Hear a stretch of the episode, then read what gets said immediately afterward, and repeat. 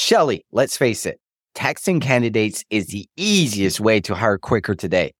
But your cell phone doesn't connect to your ATS. You're sharing your personal number with strangers. That's pretty scary, right, Shelly? And mm. it's not even legally compliant. Mm, this is where our friends at RecText come in. They've created simple yet powerful text recruiting software that works with your ATS. Plus, it's designed by recruiters for recruiters, so you know it works. To learn more and book a demo, visit www.rectxt.com, mention the recruitment flex, and get 10% off annual plans.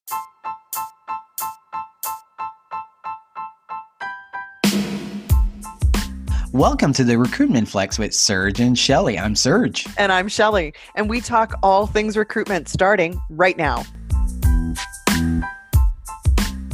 Welcome to the Recruitment Flex. I'm Serge, and as always, joined by my lovely co host, Shelly. Shelly, good morning. How are you? Well, hello, Serge. I'm great. Thank you very much for asking. Today, we have a special guest on the show. Joining us, a fellow Canadian, Leah Carr, Woo-hoo. who is the CEO of Tiller. Leah, welcome to the show. Thank you. I'm really excited to be here today. Thank you for joining us. Now, what part of Canada are you in? I am in Toronto. Ah, the center of the universe. Yes. I won't say that. Definitely the center of the financial universe, maybe for Canada. Yes. And Leah, for those in the audience who don't know who you are, talk to us a bit about your journey and how did you end up in the HR tech world? I've been mostly in fintech, done a bunch of fintech startups. And after the last one, very randomly ended up at one of the big banks. And even more randomly, ended up being CTO of digital banking. And I say that's random because I'm not technical. I got hired to do strategy and operations, and then someone left, and all of a sudden I was leading this 250 person development team, which grew over the first six months of COVID 19 to about 400 people.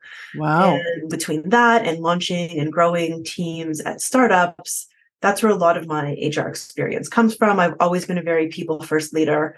And truthfully, at the bank, I felt like I spent three years fighting for the people with HR and with leadership. Coming from startups into a big company, there's a different yeah. mentality. And eventually I said, okay, I either become complacent or I leave. And I would never become complacent. So I left and I was working with an executive recruiter and he presented me this opportunity with Tiller, and I had never thought about an HR tech company. And as I started learning about it, I was like, yeah, this is exactly what I love the most about my job is helping people be successful and helping companies hit their goal. And that's how I landed here. And you know, it's it's been fun. Those of us who joined with me, we feel like real founders of this company.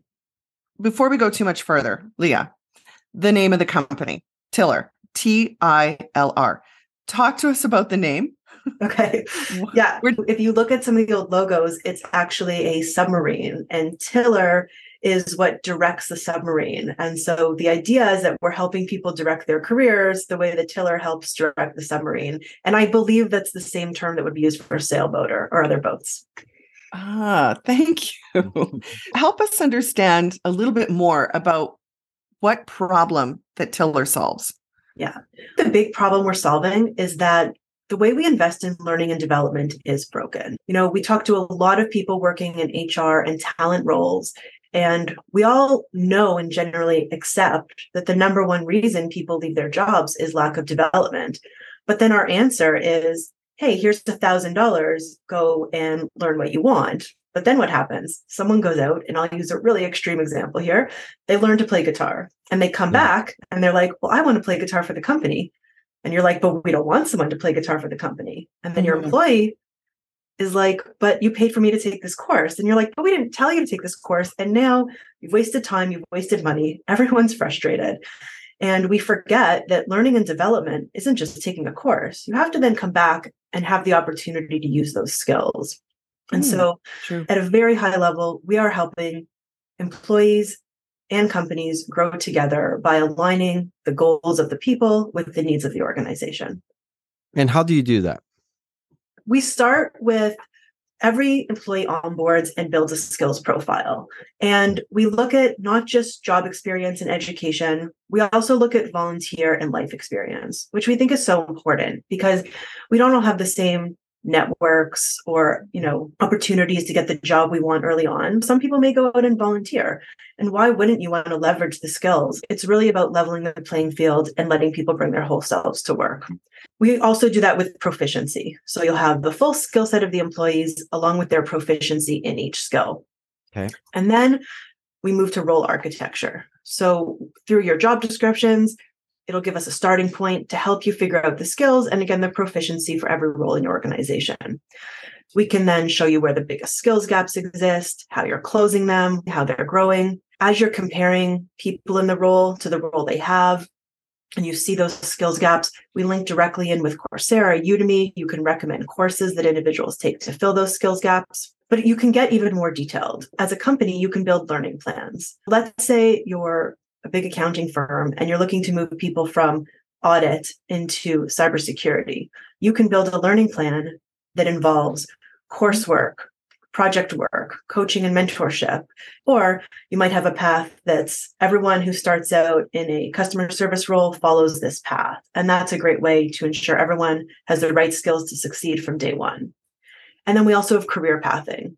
So your employee again, I'll use a more extreme example because it demonstrates more easily. You could be a junior finance person and say that you eventually want to be CFO. We'll show them here are the five different roles you're going to have to have between the role you have now and CFO. We'll show you the courses along the way so people can really visualize that path for them. Or a manager and employee could work together on a more individualized career path. Let's say for someone who wants to move from marketing to product, because as we know, careers aren't linear anymore and people like to try different things yeah. before they pick their path. And then finally, I'll just add in the one last thing is we have a great Boolean search. So we don't use work as a development opportunity enough. How could we? Because the tools don't really exist. With our platform, you can do a great search on, let's say you need someone with these five skills or these six skills. We'll show you everyone in the organization who has those skills and you can toggle between that and those who want the skills. You can build project teams with people who have the skills and people who want the skills. And now you're using work as a development opportunity as well. Leah, like I love the idea, having worked in corporate myself for half of my career. One of the biggest challenges, or I see a couple of challenges. First of all, love the idea of role architecture versus job description because creating job descriptions is a skill and talent in itself. And many times it's just regurgitated, right? It's what we had before. Let's add a few more things. And the tool itself is used for determining compensation and it's not multi-purpose. But when you talk about career pathing, the other thing I find is that employees don't know what else is out there. I could build my skill profile not realizing that I as a junior accountant would actually be much better as a analyst. I have skills, but what about my interests? What am I naturally good at? Does it take that into account, or is that part of the future plan of what Tiller will do? Yeah, so that's definitely part of future plans is integrating with some sort of behavioral assessment or mm-hmm. I don't want to say personality assessment, but one no. of these tools, you just have to pick the right one. And so we've gone down the path exploring a bunch. And we're not comfortable yet because there's a lot of responsibility on that assessment. We definitely want to do it. I think it would actually be so interesting to be able to show here's what your behaviors tell us, and here's where your skill sets match. But I think this is also really interesting for hiring, and it's something we've played around with. I have this tool that I eventually want to launch, which I have a working name for it Hire and Train. The idea of being able to show an organization, hey, no one excellent applied for your role. And when I say excellent, I mean in terms of a skill set match. No one who's a very good skill set match applied for your role. But look at these 10 good candidates. They may only be, let's say, 60% skill set, but they're 85% behavioral. And the idea of companies getting more comfortable with hiring people who you know are going to succeed in the role. You just have to set them up for success and invest in them. And that's where I think the behavioral component is so important especially because the skills for jobs are changing. They've changed 25% in the last seven years, and that's supposed to double in the next five. People don't necessarily exist with the skills that we need to hire. We as a society need to get more comfortable with we're going to hire someone who we know is going to succeed, but it's on us to make them successful. Leah, what we hear on the news is basically a labor mismatch. There is a lot of people employed, there's a lot of companies looking for people, and then there's a flip side where there's layoffs in different sectors. So, what we're seeing is really a skill mismatch. But one of the things that I see between HR and, say, recruitment is we're siloed in a lot of ways, even though we work in the same department and we're going out recruiting for a role not realizing that we probably have that skill set internally. What's your advice for HR departments that are laying off and still hiring? Because we see that 18,000 people laid off.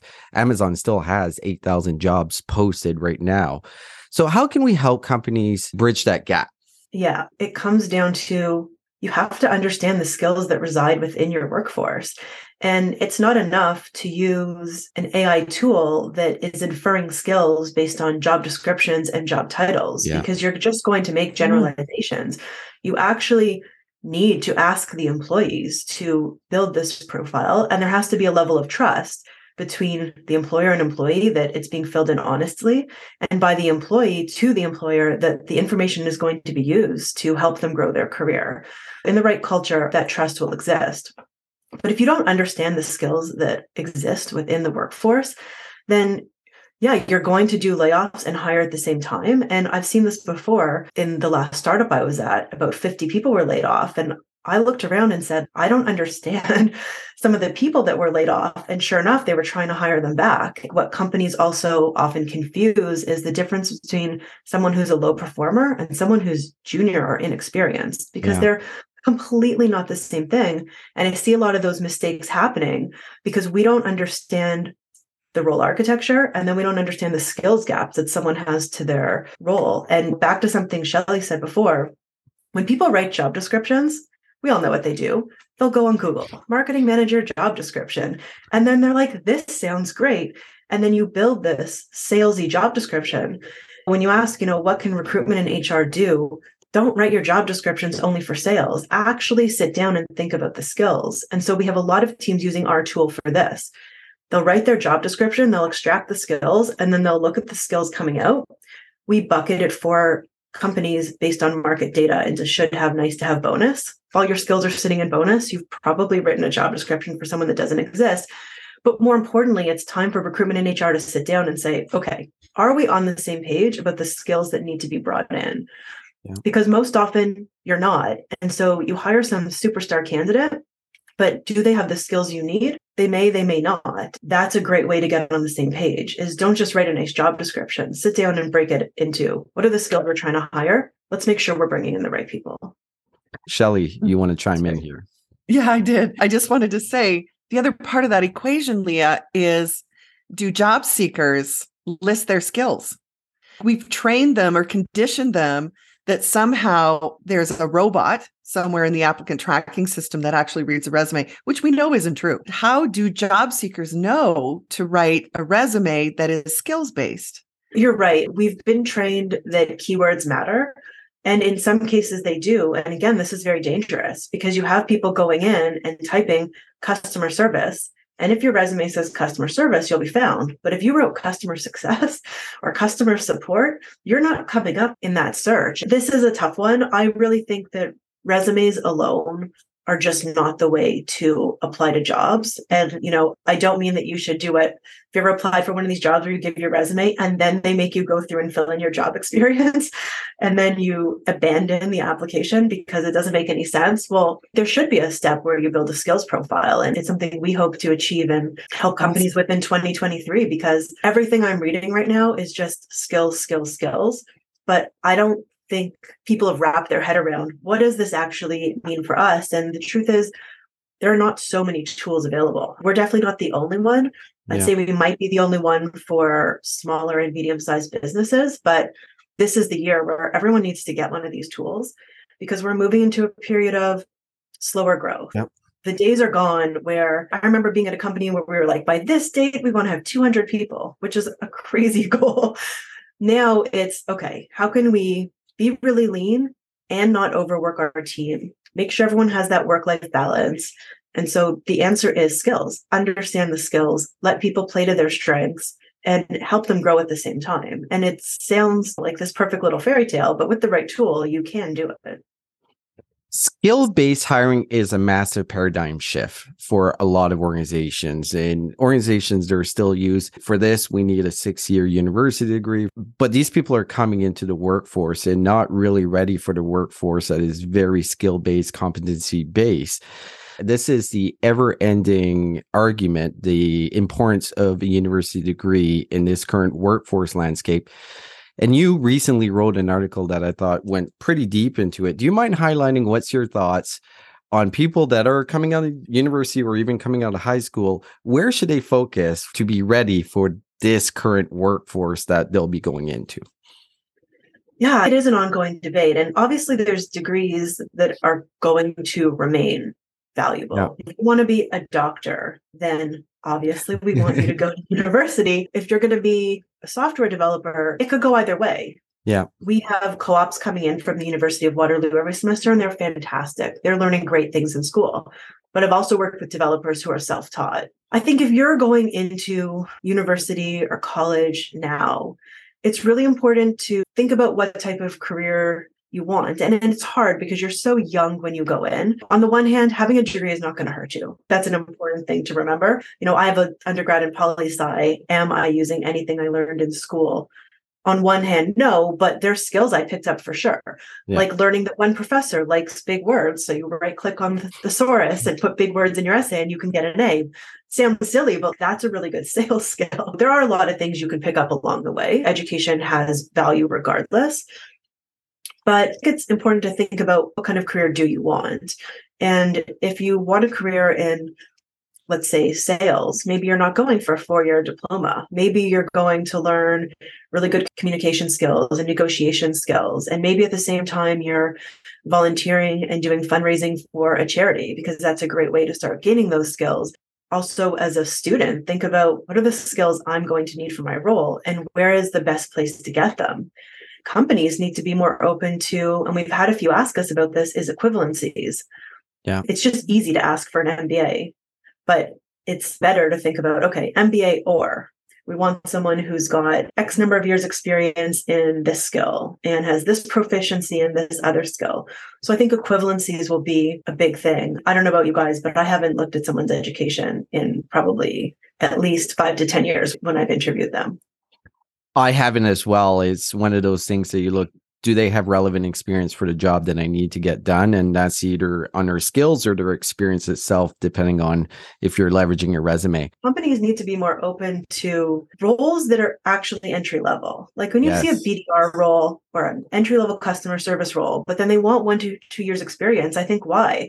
This is like the greatest opportunity to bring in someone who's eager and train them and give them the skills. And I recently interviewed someone for a BDR role. They were working in the stock room at a DKNY they on their own were taking courses online and doing everything they could to learn sales skills. I don't have the sales infrastructure to bring them on. So I sent them to a friend. They got hired and they're performing really well because someone gave them that opportunity. Companies should think about what are the exact skills that we need someone to have?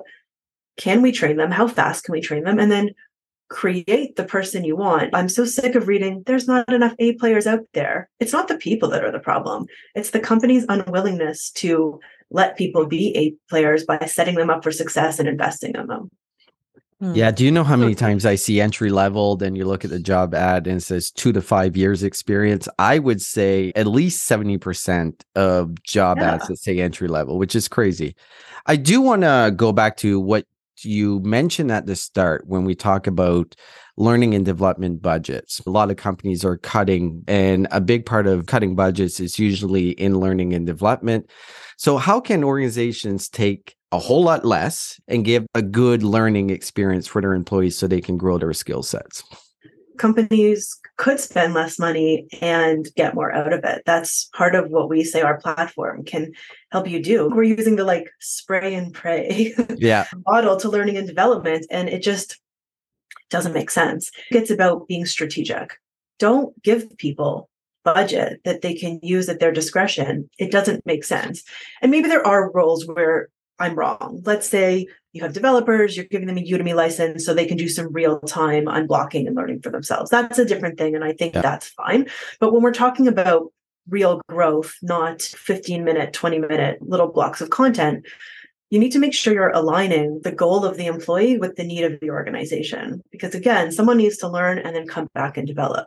So I'd recommend don't give people budgets, have a budget. And then the way we see companies do this most successfully is you ask everyone to do their skills profile and you tell them in your next one on one, we're going to review your skills profile and we're going to review your goals.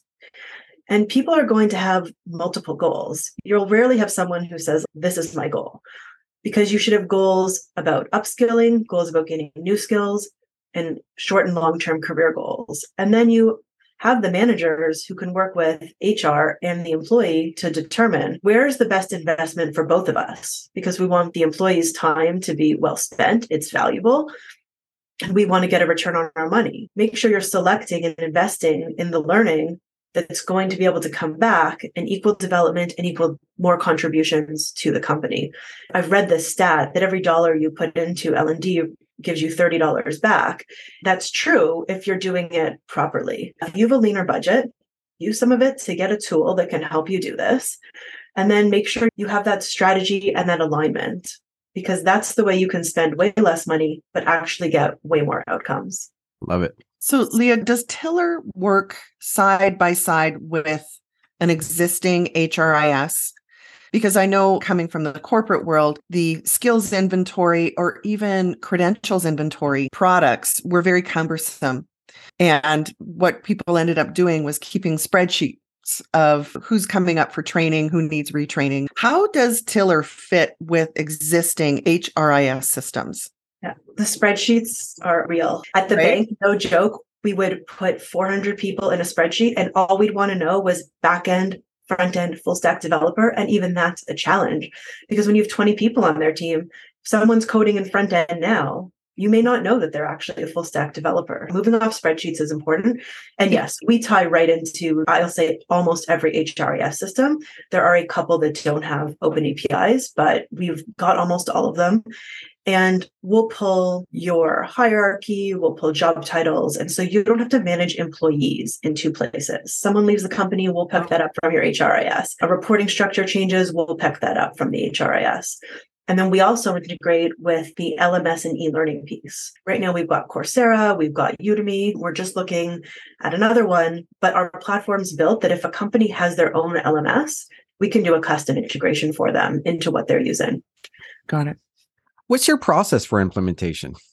If we're integrated with your HRIS, we're honestly talking about the click of a button. It's okay. five minutes and you're up and running. What would take time for a company, depending where you are with your job descriptions and how much job architecture you want to have set up before you launch to the employees. That is where some time could be spent.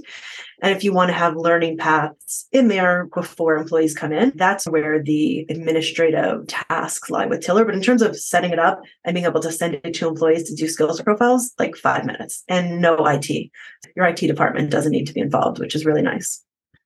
One of the things that we've talked a lot about is your existing employees, right? And you also have a product that is more focused on the recruitment side of it. Can you talk a little bit more what that looks like and what the evolution of that product is?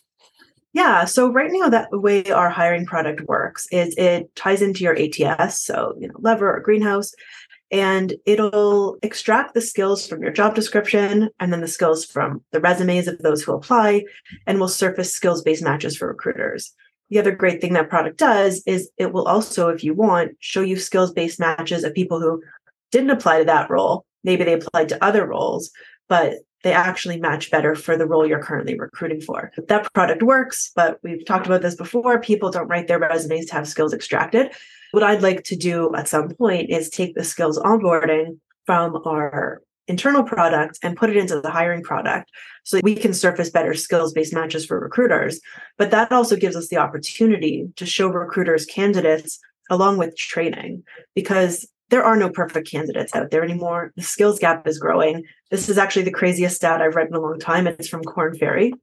They predict that by 2030 in the US alone, there will be 8.5 trillion dollars of unrealized revenue because of the skills gap. Companies hmm. will not have the people they need to compete. it's really important we start wrapping our head around perfect person isn't out there, but we love this person. We think they'll be successful. Here's the three month, six month, nine month training program we're going to put them on. And we'll be able to do that if we bring the skills onboarding into the hiring process. And the other thing that's great about it is you can say to a candidate, hey, spend 20 minutes doing this, and we guarantee you'll get considered for this role. I think that's essential, Leah. When we look at job seeker behavior, because something you mentioned earlier was most ATSs, or at least the old fashioned ones, make you apply and then you've got to spend another 45 minutes figuring out how it parsed your resume. Oh, and now we're going to ask you to fill in a skill assessment. The key is going to be if that skill assessment that they're doing or inventory that they're doing is something that they can transport to other companies or jobs that they're applying for. We're really depending on Tiller becoming a global standard, Leah. So I, are you up for I mean, that?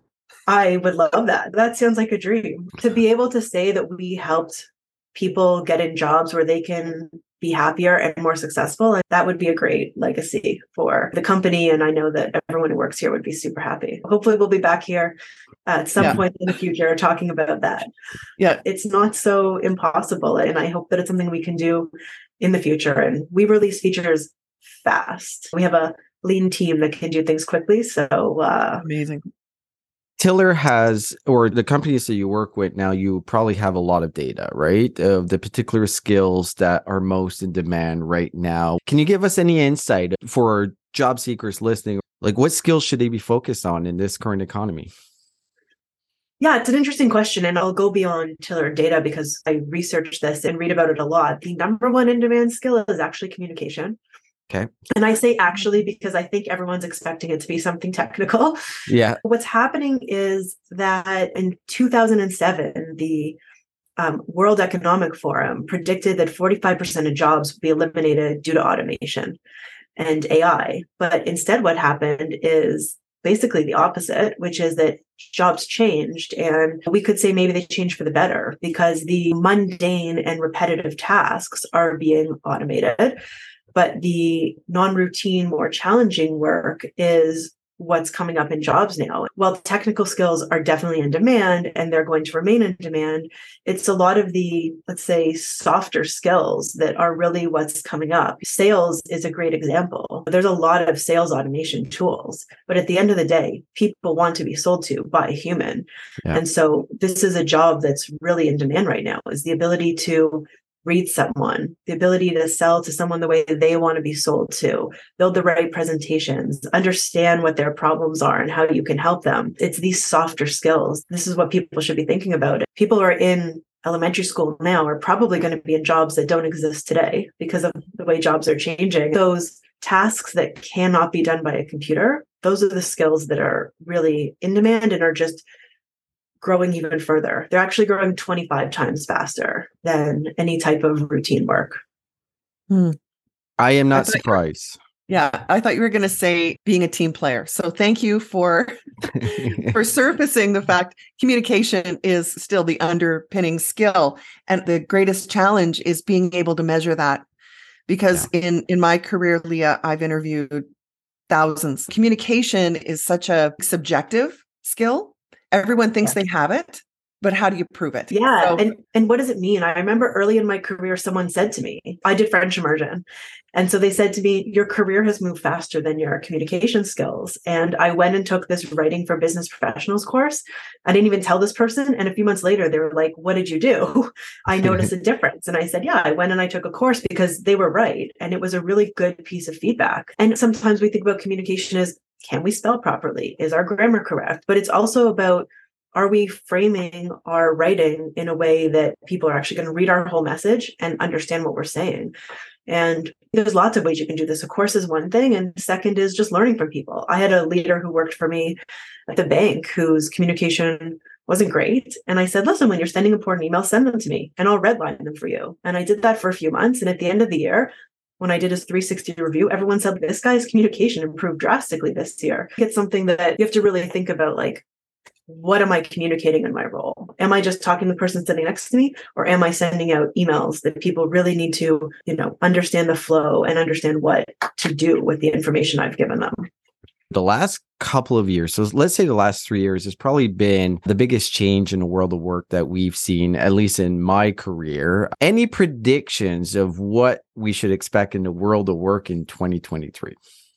It's so hard. It feels a little messy. You have people fighting for remote work. You have people fighting for hybrid work. You have companies being villainized because they want people back in the office. I think we'll land somewhere hybrid. I personally like being in the office. I like commuting. It's a great time to listen to a book or a podcast or music, depending what sort of detox or hype up you need. Yeah, I think that fight's going to continue and uh, i don't know where it'll land. My big prediction for 2023 and i'm obviously biased but it's skills. It's crazy that we've gone this many years knowing what we hired people to do but not knowing what they actually can do. Yeah. it's a big miss to company operations and it's such an easy fix and it has so much impact in so many areas beyond HR. This is the year where we're on sales demos today and people are like, oh, I've never thought about this. Next year, I think it's going to be, oh my God, we're behind. We haven't moved to a skills first strategy. I'll quote Brene Brown because she recently had this sort of graph that came out and she talked about how we went from the era of strength where we needed physical strength at work to the era of I can't remember what she called it, but basically cognitive, yeah. data science, and technical. And now we're in the era of, she called it heart, where we need to lead with empathy and we need to focus on productivity and making sure that people are happy and that mental health is a big focus and figuring out what it actually means because we all know we want our employees to be happy but i don't think we actually know how to do it and strike the right balance. And some companies swing too far this way, you swing back. We'll figure out a, a really genuine way to do that this year. I wish I could predict how the world of work is going to go as far as in office or hybrid or working from home, because there's definitely pressure with the economy changing this year that a lot of CEOs want people in the office. Yeah. It's also, I mean, unpopular opinion. But I don't think most people like remote work as much as they think they like remote work. Hybrid is a nice place to land. There are days where you can really sit at home and be super productive and get things done. But a big part of burnout is remote work. The disconnect from work doesn't exist if you don't have even a five minute commute. Going from your basement to your main floor, that's not really a disconnect from work. This is part of burnout is that everything just molds together. You know, we go to the gym before work, after work. Now we have gyms in our homes also. You can see like my Pelotons there behind me, and I have weights over there. I never had that before the pandemic. There are aspects of remote work that people like, but there's also aspects of the office that people like. And a lot of people I know who have gone back who said they never go back. They get to an office for a day and they're like, oh, wow, I missed a lot of this. And so I think hybrid's a nice place to land. It's a little unpopular, but we'll see. My team does come in twice a week together. They wanted to come in, they wanted it to be the same days, and they love it. And I survey and say, hey, do you guys want to change anything? No one has. We've been doing it for almost a year. It's also about figuring out what is best for your workforce and your team. Yeah, you've nailed it, Leah. Let's talk to your people. Yeah. Back yeah. to the number one skill communication. That's right. Don't assume, talk to your people, ask people, get their feedback give feedback, what's working for you, what's not working for you. That is such great advice, Leah. Thank you. Perfect. Well, we really appreciate you coming on the show. So, anyone listening to this wants to learn more about Tiller or wants to get a hold of you, what's the best way? Yeah, tilr.com or my email is leah, L E A H, at tilr.com. And you can also find me on LinkedIn. I do post every day. So, feel free to send me a connection request or give me a follow. Tiller, T I L R dot com. Really appreciate you coming on. Thank you so much for having me. Thank you, Leah.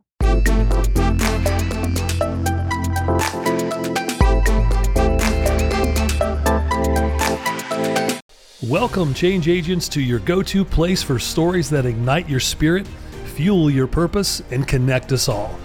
We believe in the incredible power of the human spirit its boundless resilience, and the inspiration it brings to our lives. On the Driving Change podcast, we'll journey together through the extraordinary yet very relatable experiences of some of the most amazing people on earth. Our mission? That through these stories, we might just spark change within you and awaken a newfound motivation to harness your unique gifts to make a real difference in the world. So get ready to be inspired and join us on this incredible adventure. You can find the Driving Change podcast on Apple Podcasts, Spotify, iHeartRadio, or wherever you love listening to your favorite podcasts.